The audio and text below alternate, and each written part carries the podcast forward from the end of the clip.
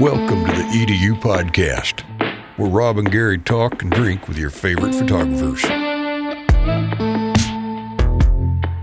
So grab yourself a cold sarsaparilla and saddle up. This podcast is brought to you by Capture One Pro. With the most reliable tethered workflow, combined with the most robust image processing, Capture One Pro 10 is the choice of working pros. Unlock the potential of this powerful tool by downloading your free 30-day trial at CaptureOne.com. In this episode, we're joined with the Duke of the Dramatic Portrait, Chris Knight. Do you prefer you prefer that title, right? I, I do actually have that on a T-shirt somewhere. Should we just call you Duke? Duke is Or fine. the Duke. The Duke. Le Uh, The Duke. I, I prefer the formality of it.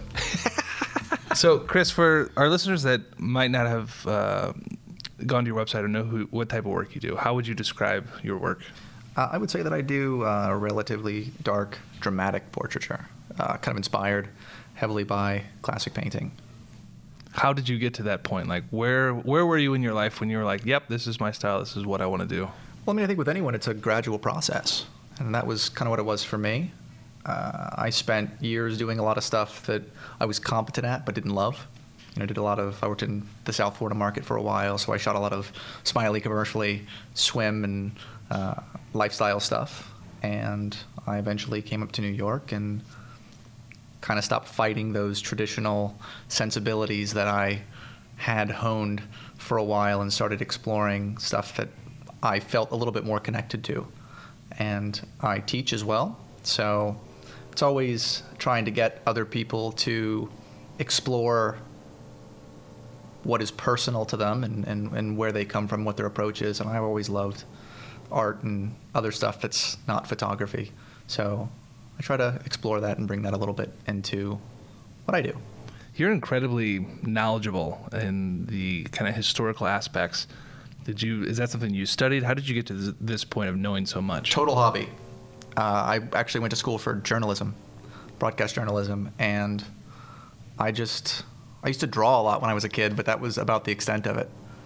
And it wasn't until I came up here, I came to I moved to New York, and I got you know was fortunate. There's a lot of museums. Mm-hmm. So go to museums, and the Met is like a really amazing museum, and I would go there and you just kind of soak it all in, and it's Yeah. it's overwhelming. And the more you look at it, the more you want to learn. And you know, we also fortunately live in a time where you can Google anything, and I have this bounce around ADD mindset where if I ever see something, I'm like, I want to learn more about that. You know, you play a video game and something pops up in a story like, who is this pirate? And you kind of just want to explore a little. An hour hour later, and you're deep into Wikipedia learning about these things. It was kind of like that, you know. I was like, oh, this is really cool. Like, great sense of light. Who is this person? And then you start to explore that painter and then where they fit in the in the overall scheme of things, and you just kind of slowly start building into it. I mean, I never I never studied it. It was just something I liked. The history of photography is something that's almost going away it, with so many newer photographers. So personally, I love seeing that you're such a student of it, just naturally on your own. Mm-hmm. Do you find that you're more influenced by historical photographers or painting? Um, I would say for me personally, painting, but also, I mean, photography was first. Right. So you can't kind of escape that. It's just, I'm of the belief that photography, it exists in such a small section of time in terms of It's how a relatively new technology when you look at you know painting or so many of the other arts or just the history of man. It's a Yeah. relatively It's tiny. uh, yeah, it's tiny. I mean, we've been we've been we've been trying to recreate the human form, even if you just look at portraiture, for for thousands of years, and photography has existed for less than the last two hundred. which is amazing. Yeah. And when you think now of how prevalent photography is, literally billions and billions of images that we're exposed to annually. Yeah. There's so many images that we can be exposed to in any given year. Um, it's almost come out of nowhere. When you when you look at it in that sense, it's a it's a different light. And there's also there's a lot of different kind of angles you can even look at it too. I mean, we we always we as visual people we gravitate towards certain sensibilities, and a lot of us don't ever stop to think about why that is. So let's take photography versus painting, for example. the way people who like that singular light source, that big soft source, is because we've been ingrained with this idea of what we think looks good for thousands of years. And painters, for the most part, always painted with a single source because it was available light mm-hmm. or it was a window. It was a window. Right? And it wasn't until the last hundred years when that really started to change because of electricity, the ability to add multiple light sources. And so photography has kind of evolved during the same period of time that technology has changed the way we view imagery. And so there's the idea, and I actually I talk about it a little bit in the, in the book, but but um, I talk about the idea of the the single source approach versus the multi-source, and the multi-source um, kind of grew out of what photography is, which is creating rim lights, right? Because we don't have that naturally. It's almost something that kind of grew about with photography, which I think is kind of Yeah, it makes me think of like the Jill Greenberg effect, who started doing the you know the Yeah. the real hard edge lights and then kind of the beauty dish up high to light the face and let the body drop off. But th- so there's so many different light sources that um, are sculpting and Yeah. and really helping to create the form of the person. and it's it's it's not it's not that one is better than the other. It's just a matter of how you want to show things and, and appreciate things, it's, which I think is really cool. Let's get back to something you just mentioned, and that's the book. Yeah, the book. Well, what's going on? Like, let's talk about this book. So the book is uh, the dramatic portrait, and it is coming out in June, June 2017. So it's we just finished it. Um, it's going through its final layout, and very very excited. It's been a labor of love for for the last year or so. Wh- Where were you when you had the idea? Like, I, I need to put this into a book. I mean, so so I used to I used to write for Fstoppers, and I got a degree in broadcast journalism. I always liked to write, and it was just something I'd never done, and it was a it was a bucket list thing for me. I always wanted to do a book, and do something that was a bit more long form, and really sink into some some ideas. So I met with the guys at Rocky Nook and pitched them a couple of ideas at actually WPPI last year and we opted for this one in particular as a, as a, as a first one, and then started to, to really hammer it out. And it's it's a walk through the whole process. It's it's personal, um, but it's also this overarching flyby of the process. Talks about uh, the history of the portrait and art, and it kind of does this journey from 15,000 years ago, which is the oldest surviving portrait we have, where it's this woman carved out of mammoth ivory, and it's relatively small. And then how that progressed into the Egyptians and the Greeks and the Romans, and then the medieval ages, and then the Renaissance, and so forth and so on, all the way into photography, and how everything built on what was before it generally, or was influenced in some way, whether it was direct or it was a rejection of what came before it. So we talk about that. We talk about the basic building blocks of lighting and how to light and stuff like that. It's an instructional book. Why we light, right? Now that you have the tools, what do you do with it? What does it mean? How does everything further the purpose? Talk about the ideas of color theory. We talk about uh, post production, styling through wardrobe and backgrounds and environment and all that kind of stuff. And then post production and then personal vision and style and basically putting it all together. How all of this is a build up to purpose. What is the purpose of the images you're trying to create and, and what are you really setting out to, to accomplish? And then how do all these individual elements fit together to do that? This is comprehensive. Yeah. What's what's the process like of pitching a book? Did you pitch it to other publishers and you know get no's before you got No, yes? I, I just pitched it to one. Um, Batting a thousand. yeah. Look at you. yeah. I pitched it to one, and uh, they were they were really receptive to it, and they've been they've been great through the whole process. It's been, uh, you know, very very little in terms of trimming down. It's been mostly. How did you pitch this book? Is it like was there a specific format? Did you write a, a couple pages of text? So I had to I had the general idea, you know, those initial conversations. Yeah. and then I went through and had to give them a layout, which was basically a very extensive table of contents, and then had to submit a sample chapter. Okay. And so that was actually ended up being one of the longer chapters in the book was my sample chapter. Awesome. So based off that chapter, the next steps they basically you know send you a, a contract. Yeah, yeah, exactly. Yeah, they, they put together the contract and the offer, and So is the book something that you, you uh, are using as more of a, a marketing tool? Is this something you think you're going to make a lot of money off of? Like, what's the? I mean it, that that's all nice. If that if that happens, I don't necessarily anticipate Yeah. it making me a lot of money. I do it because It's I wanted to to do you. it. It's important to me, and you know, it's it's something I I really put a lot of myself into. How'd you get to this point? What was the catalyst when you're down in Florida shooting lifestyle that you weren't really gravitating towards to say, this is not where I need to be? And, and, and what made you say, I've got to do the dark portrait? That's where I'm supposed to be.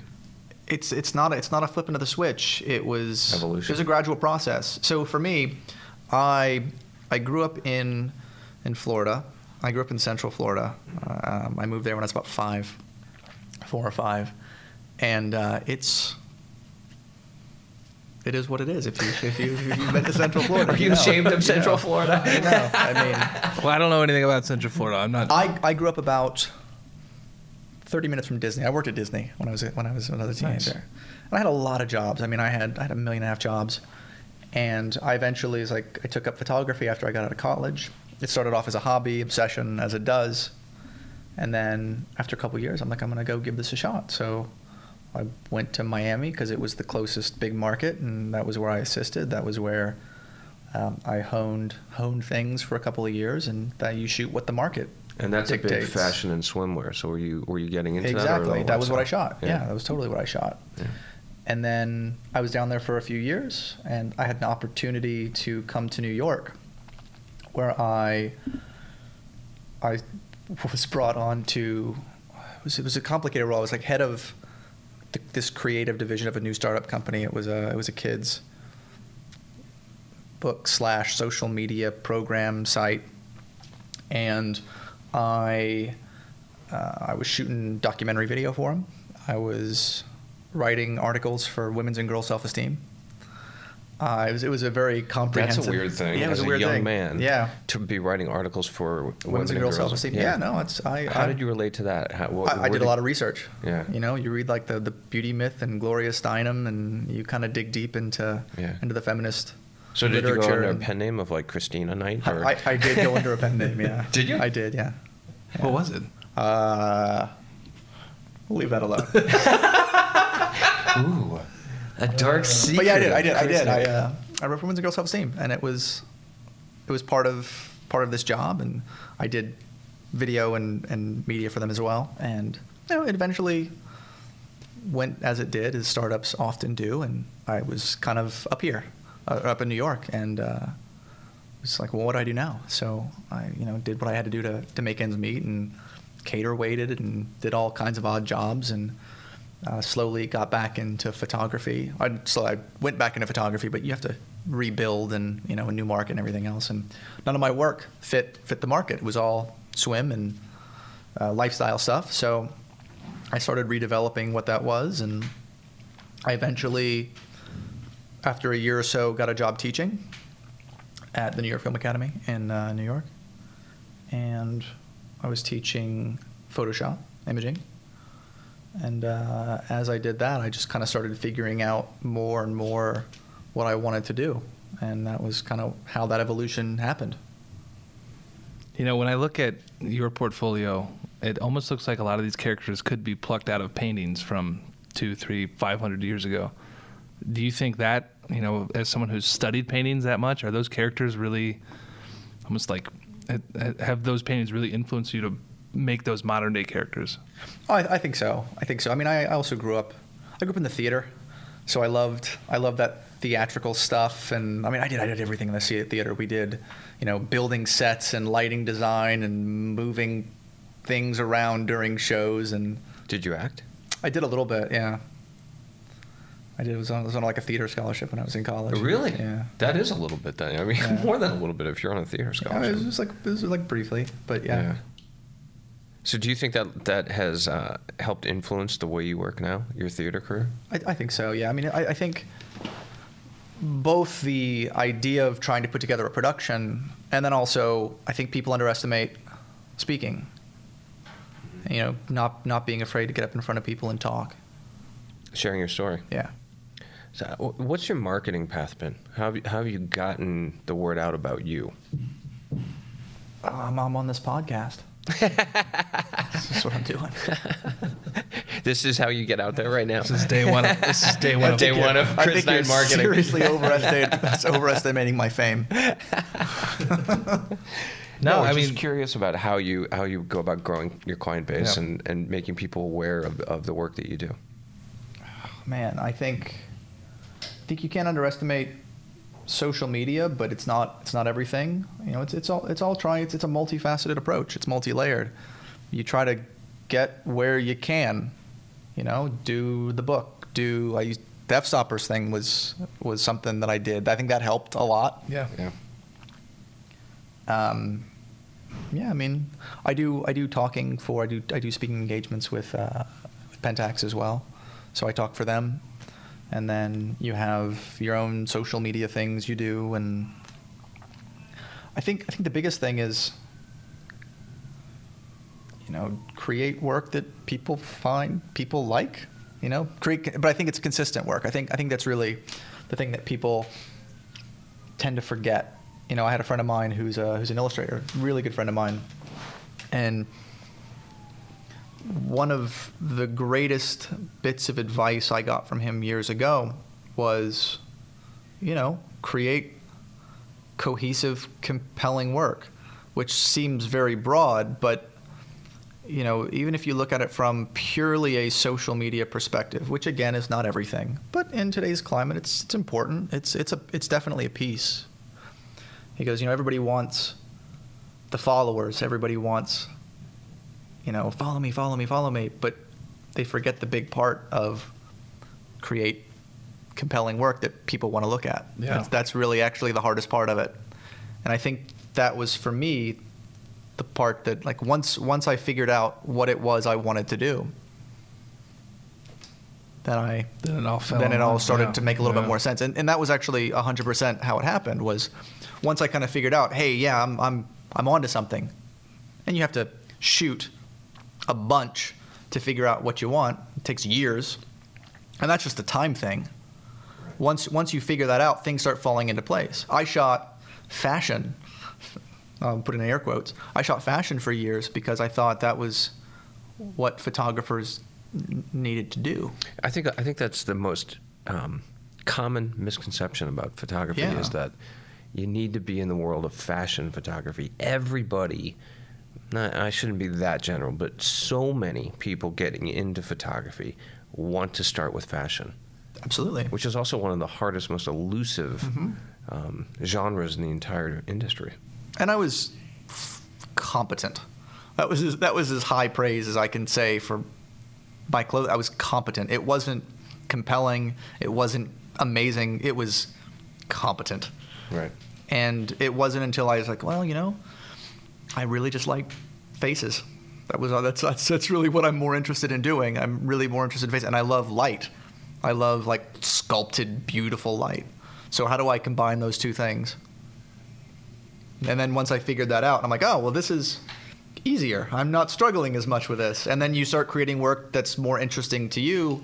And when you do that, things just, you're more invested in the work and you're making work that's stronger because you like it more. And, you know, that's, that's really what it's about at the end of the day. We all know that the, the connection with your subject is so important. It's really critical to, to develop a rapport with your um, the people that you're photographing, so that they can kind of open up to you.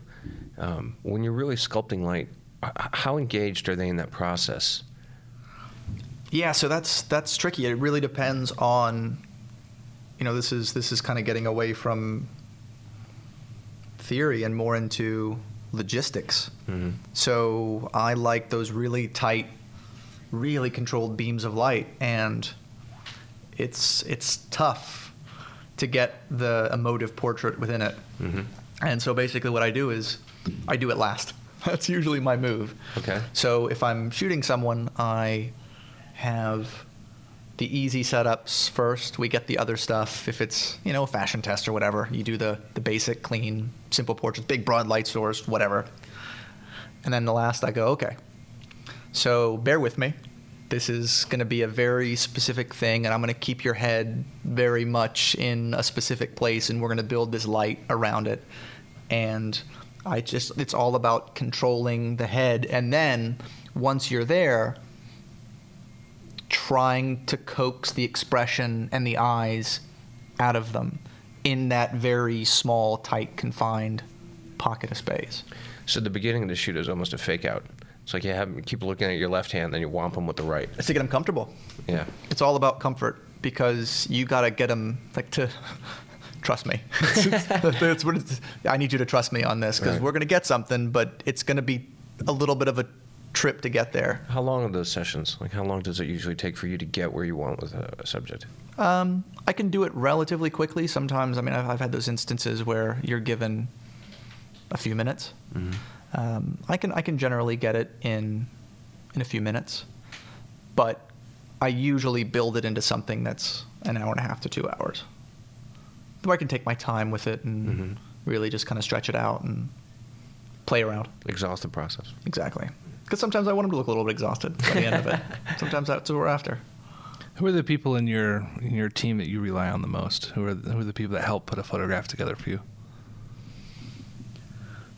Um, I think, you know, obviously, when you work with hair and makeup and stuff like that, that's always important. But I actually think one of the most valuable things that I've had is good support of other people around me, people who are just there to help you and support you and, and push you on, people that are, you know, not necessarily directly involved, but are able to give you honest feedback. I think honest feedback is is the rare with with an opinion that you value is tough to find. So are you talking about people who are not assistants, just other people on the set? Yeah, Who- I mean, I mean, what, is, in, in what truth, does one of your sets look like? Who's on it? It depends. It depends. Um, some of it's highly highly produced, and I'll have hair, makeup. Um, I'll have an assistant, me. But then sometimes it's just me, and I mean me doing all of the setup. You know, maybe the model does minimal hair and makeup, and then I style a lot of them. So, and that that can come from anywhere. And sometimes it's little bits and pieces they may have. Sometimes it's me grabbing a coat out of my jack out of my closet. Sometimes it's renting stuff. Um, you know, at the end of the day, it's it's really sometimes it's about the clothes. Sometimes it's that's just a small part. So it's really just about you and the subject, and you don't need a whole lot else. But you know, sometimes it can be done in a tiny room, and then sometimes it's done on a set. Um, some of my favorite images uh, I did were were at a WPPI last year. Is that right? I did it. Uh, the picture that I did of the boxer, Mm-hmm. um, the boxer and the knight. They're both they were shot at WPPI last year. You- Did you you did that on purpose? You shot a knight. Listen, I'd always wanted to shoot a knight, and I had the opportunity to rent one as How part of a rent it? grander budget. Are you kidding? How It's do you rent it? You Uh, yeah, it's all right. I had it shipped in from Seattle. See, What? Yeah. see, you don't know everything. I, kn- I know a lot, and I know almost everything. the weight considerations, the tricky ones are like, listen, we've got the metal, the metal suit of armor, which will look more authentic, or the leather, but it's going to be like eight times more to ship this very expensive one. Okay, we'll go with the leather. I would have thought you'd be able to find it in Vegas. There's Probably. everything in Vegas. But you, the, the problem is, is you can't search, you can't see it online. Right. Yeah. That's that's the tricky part. You got to be able to see it. So I've got like a few different shops that I, I go to online that that have good online catalogs. And costumes. Mm-hmm. What does it usually? Um, what does it take to usually rent a costume, a high end costume? So uh, one of my favorite places is Oregon Shakespeare Festival. Dot com. It's, like osf.org or something like that. Something like that. Um, they're great, amazingly extensive collection. Really? But they don't have costumes or outfits. They rent for theater. So you have to pick everything. Oh, you want this jacket, this bow tie, this shirt, these pants, this hat. Everything has to be put together, Yeah. which is a lot more of a time consuming process, but you get that look that you're after. Also gives you more of an opportunity to really creative direct. You're picking every element. Exactly. Uh, How long is your is your um, conceptual process? Depends. Totally depends. Sometimes it's relatively quick. Sometimes it's hours. Um, searching for the right costumes. Uh, generally, it's I'll have an idea. Hey, this is kind of what I'm looking for. I've got my, all my inspiration images, and then I just start hunting and trying to pick apart things and seeing what's available. I mean, that's a big part too. Or I'll have constant things in the back of my head. Okay, I, I want to do this idea. And then you wait for the opportunity, like a picture of the boxer. I'd always wanted to shoot a boxer. I'd always wanted to shoot a knight. And then I was waiting for the opportunity. The boxer, I found this guy, tattoos, old timey pistol tattoos, handlebar mustache. Like, this is the guy. This is the guy I'm doing the boxer with. What are you struggling with the most now? What are you working on? I think it's always what to do next. I think that's always the next thing. What do you where do you take it from here? What do you how do you how do you build?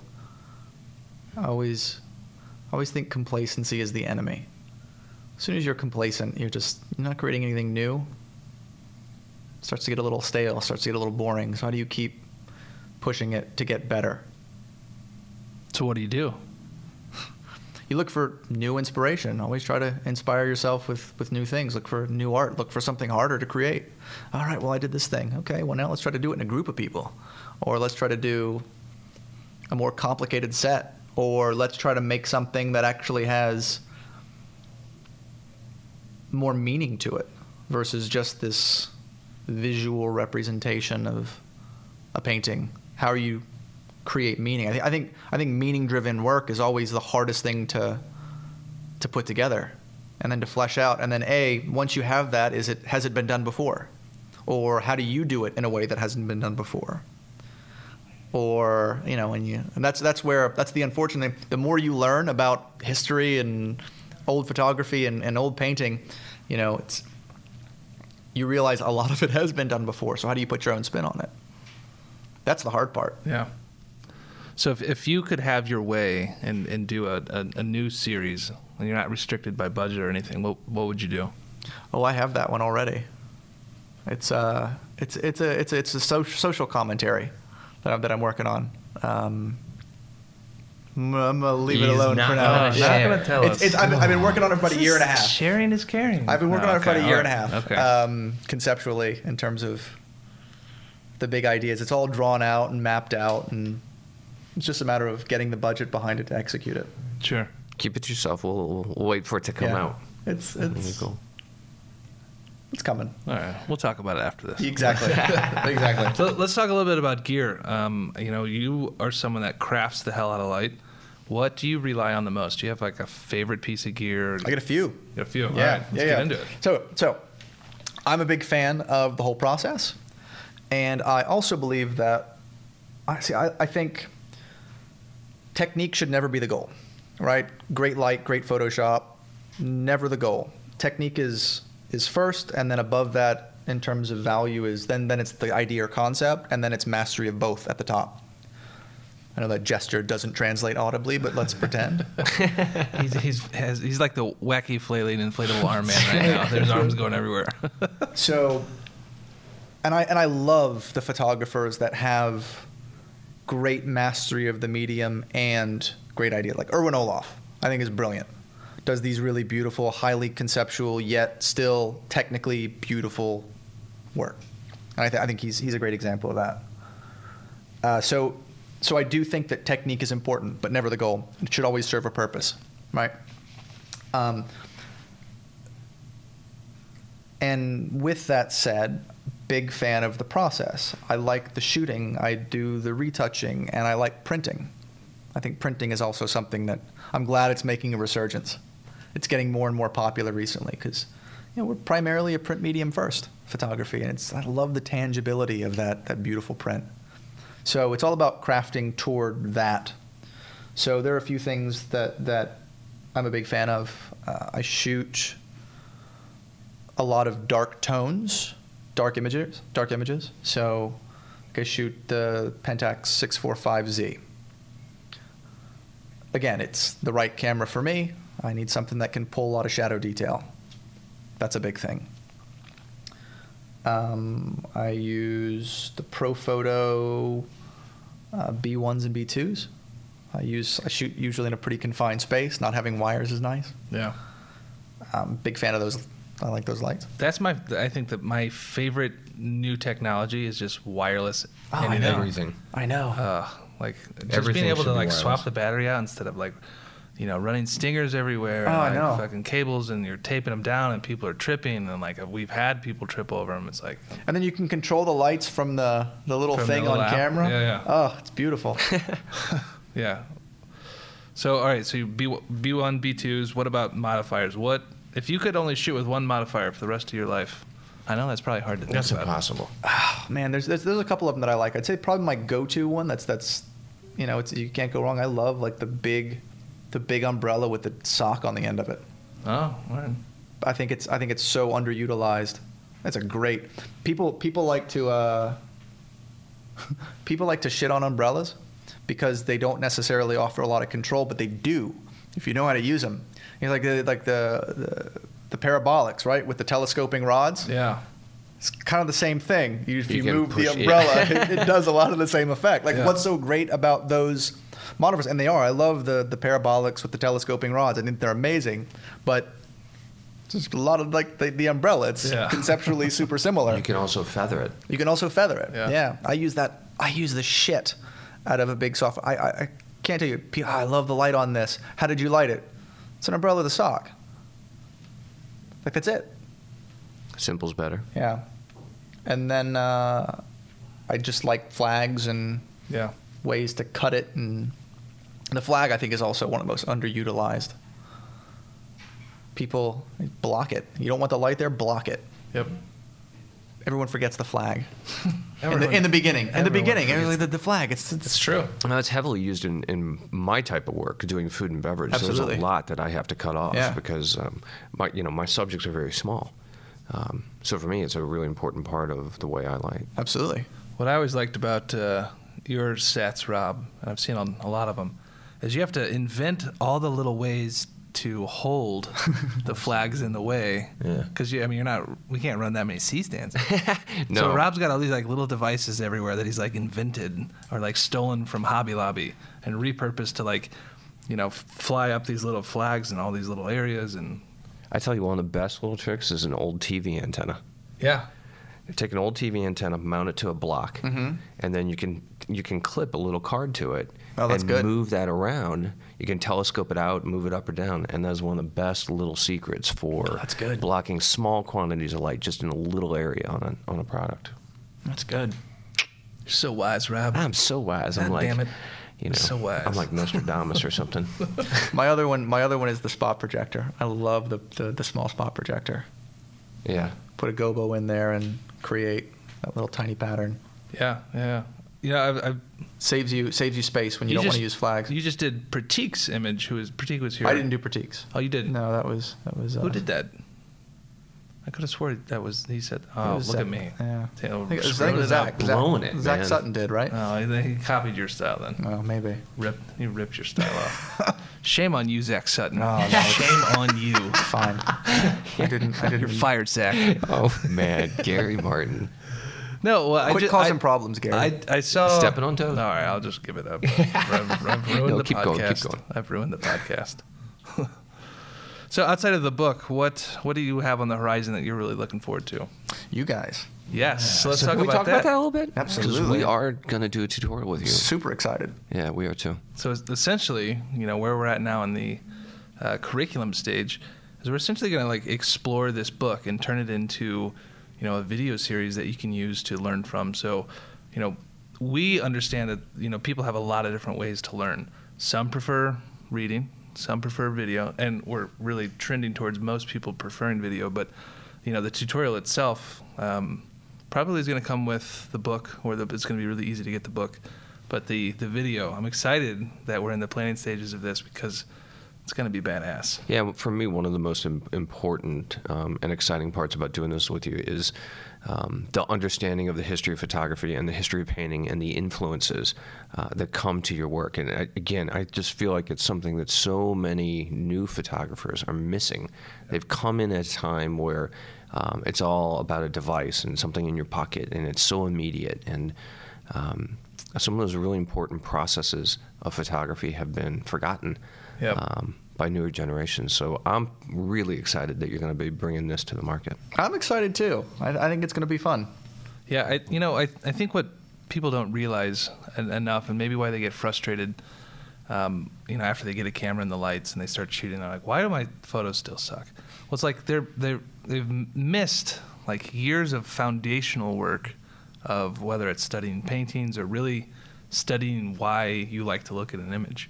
Like if you can't like really look at an image and understand why you like it or maybe what's wrong with it, um, you know, you're you're you're just missing so much because it's you know the camera itself it's impossible to take a bad image Oh, in today's day and age, yeah, Oh, God, absolutely. yeah. it's impossible but there's so many other little things that that help you one or two percent here and there and when you study and can learn 100 of those little things that make it one percent better well then you're that's when your photography starts getting to the, the, the commercial level and like the the page the, the scroll stopping level where it's like whoa why is that so different Gary Martin, that was a good bit of analysis. what, wasn't it? I've been keeping that in my back pocket. Nice all job, day. buddy. I blacked out what happened. What I said, Wait, did I just say something important? I blacked out. damn it. I'll listen to it later. So, Chris, where can people get a good look at your work? Where do you want people to go check you out?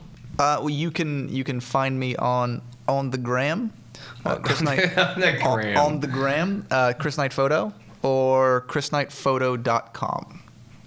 Awesome. I also finally bought Chris Knight Photography back. Yes. Who had it? Did somebody steal it? So, so when I when I started out, photography was a hobby, and this is this is ten years ago, and didn't think anything of it. Shot very different kinds of things, and uh, when when uh, so I, I I go look and I'm buying my website, and I shot you know swim and lifestyle and stuff, and I go to try to buy Chris Knight photography, and it was a guy in Chicago, I think, and he shot uh, erotic male nudes.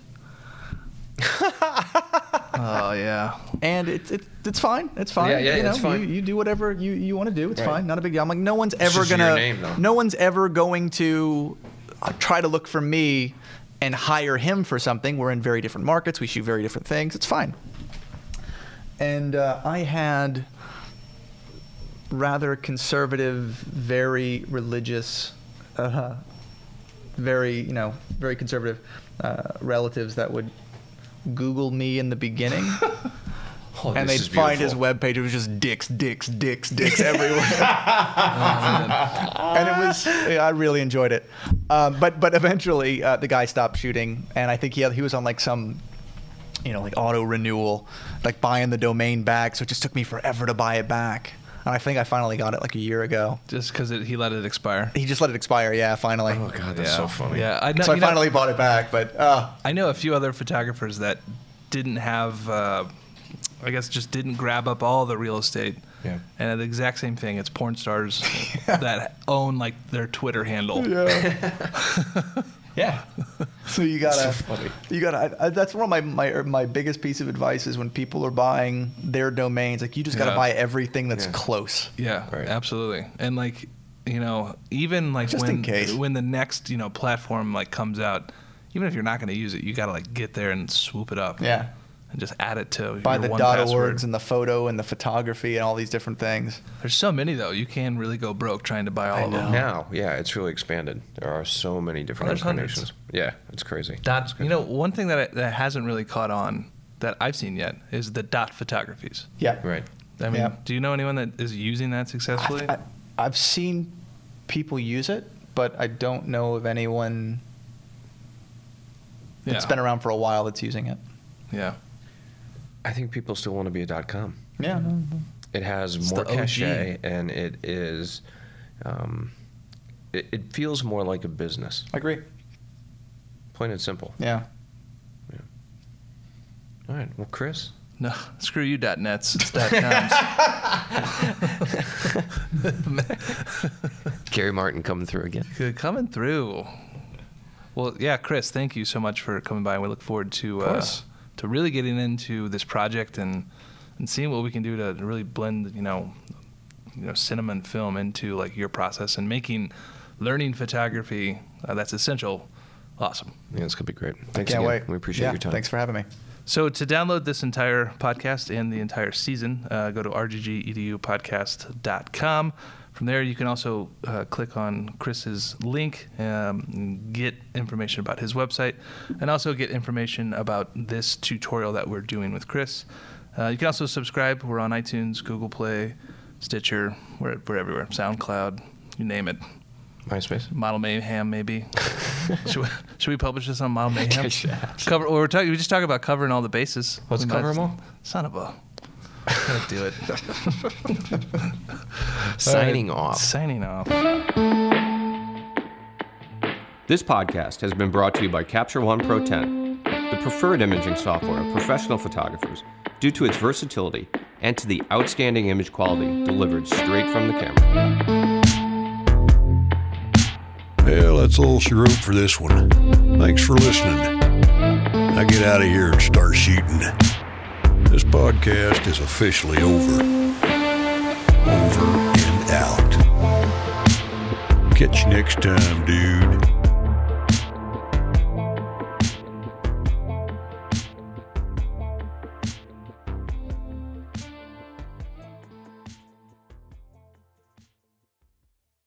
For RGG EDU, this is kind of like the next generation mentorship.